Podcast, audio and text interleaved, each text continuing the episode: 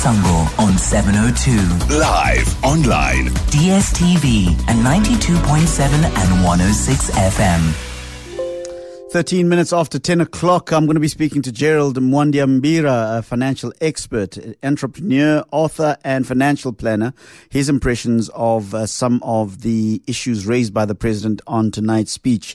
Uh, Busy B, thank you very much, says that uh, there's going to be no sale of alcohol because that will only happen at level three and uh, showing me uh, uh, some documents here um, for the risk adjusted strategy for, uh, for economic activity.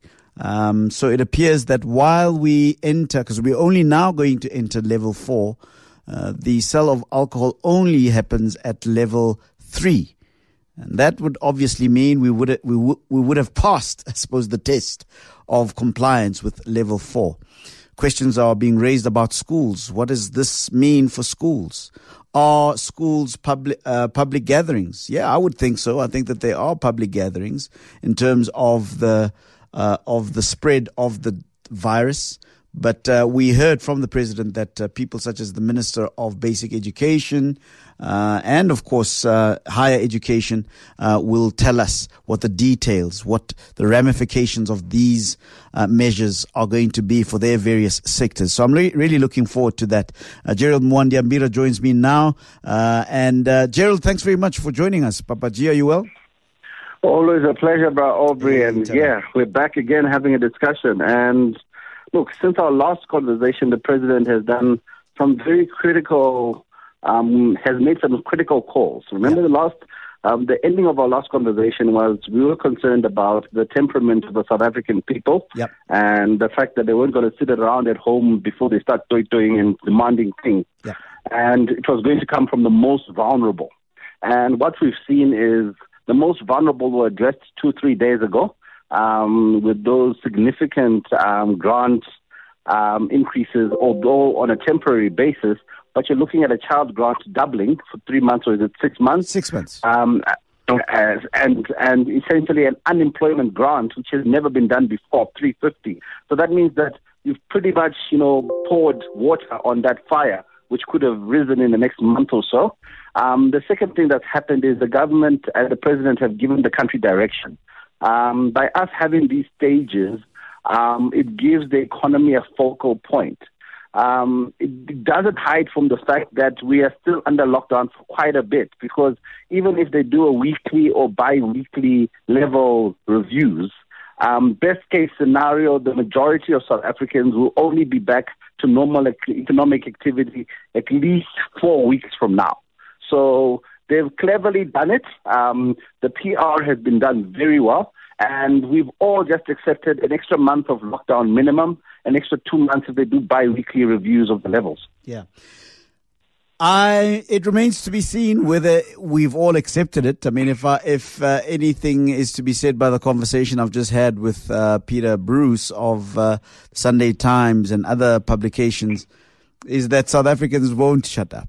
you know, South Africans are just like that. We just don't shut up about anything. And, and for me, it's a good thing. It holds government and the authorities to a, a very, very high uh, standard of accountability.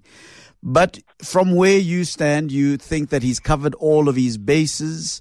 What do you make of the well, fact that alcohol won't be sold over this time?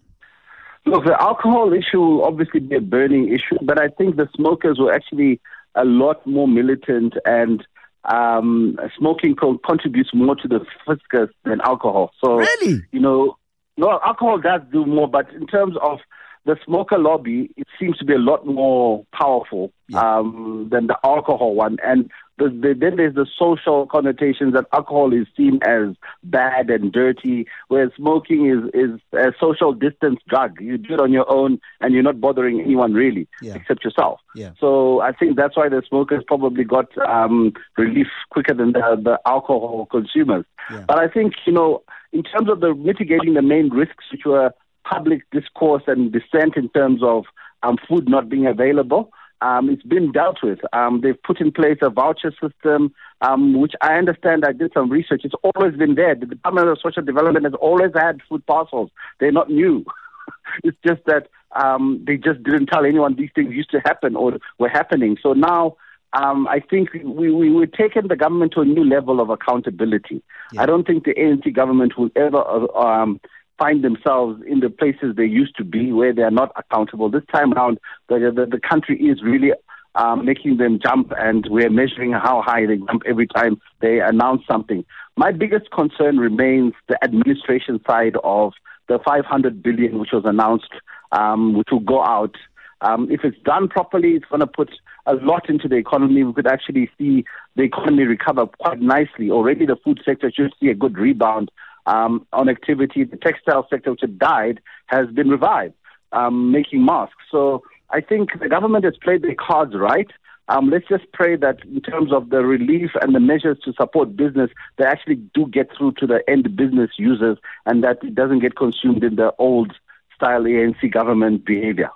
That continues to be the the, the, the red herring, if you want to call it that, uh, in this conversation. Will government be able to follow up practically on some of the measures that the president has uh, has has announced today and of course on Tuesday around the whole issue of the 500 billion rands that uh, batches there are certain businesses that are going to be allowed to resume starting uh, I suppose on the 2nd of May because the 1st of May is a holiday yeah. um, and we were told that uh, that people will not be allowed to start their business with the full complement or the full headcount of their businesses. Mm-hmm. Only a third of the people who work for that company will be allowed to start working.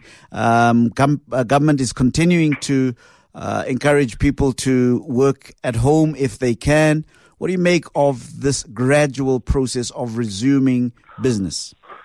I think that's that's one way. That's the only way we can control the spread of the virus. So you're probably going to see the sectors which can can control their workforces very efficiently in terms of social distancing coming online first. So I would I would definitely say mining and construction probably at the top of the list. Um, and at the bottom of the list is going to be retail and schools. And unfortunately, that's where the vast majority um, of South Africans um, uh, believe normality returns and resumes.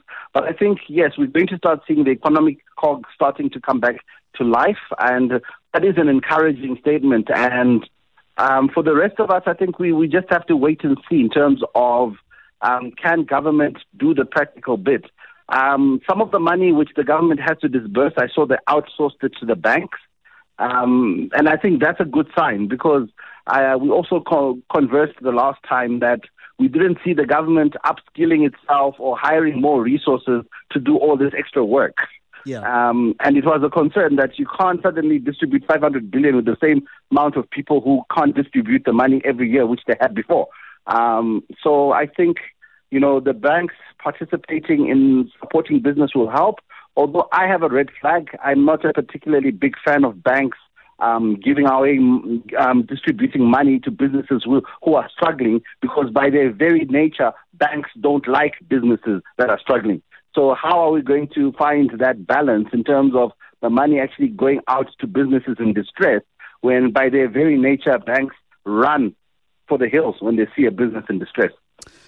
I hear you. Uh, the issue of which industries will take priority in this whole gradual process of reopening the account is something that was raised quite strongly by my previous commentator, Peter Bruce, uh, suggesting that uh, there, is, there seems to be, at least from the president's speech today, and maybe we'll get a different story from uh, the various ministers as they give us clarity and detail, mm. but there seems to be no plan as to which businesses, which sectors will be prioritized for this gradual opening.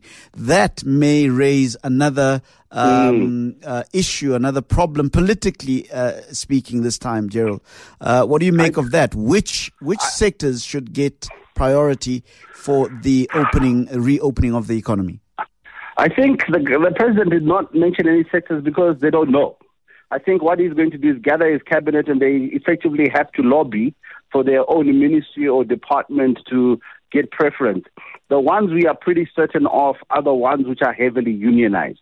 The heavily unionized sectors will go back to work sooner rather than everyone else because um, government has a political um, incentive and a political will to keep peace with the union. Yeah. So mining, definitely. Construction, definitely. Um, the one which will probably cause the most headaches in the long run will be retail and hospitality and tourism because they are also significant employers, um, especially to other industries in terms of supply chain, etc. But unfortunately, um, they are also the highest risk in terms of um, the contagion effect and spreading the virus.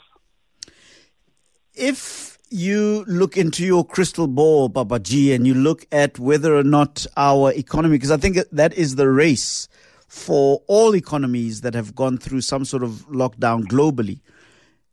The global question of whether or not we will take up the opportunities that arise economically um, as a result of COVID 9, uh, mm. I mean hmm. 19, sorry, as a result of COVID 19. Um, do you think that this is these measures, these decisions made uh, or announced today by the president are are going to effectively position us to take mm. up the opportunities that arise as a result of the lockdown of a global economy. Do you think we'll be able to identify and take up those opportunities? Well, look, we've released, um, the president has released 10% of GDP into a struggling economy. That, if that money makes its way into the economy and is recycled, is going to see an uptick and will definitely get some economic growth going. It will also revive some struggling sectors of the economy. So, in terms of all the actions and the decisions that have been taken, you can you can pretty much say that we will come out ahead of where we were before COVID nineteen. But the question will always remain implementation. Yeah. Do we have um, the appetite to do it properly?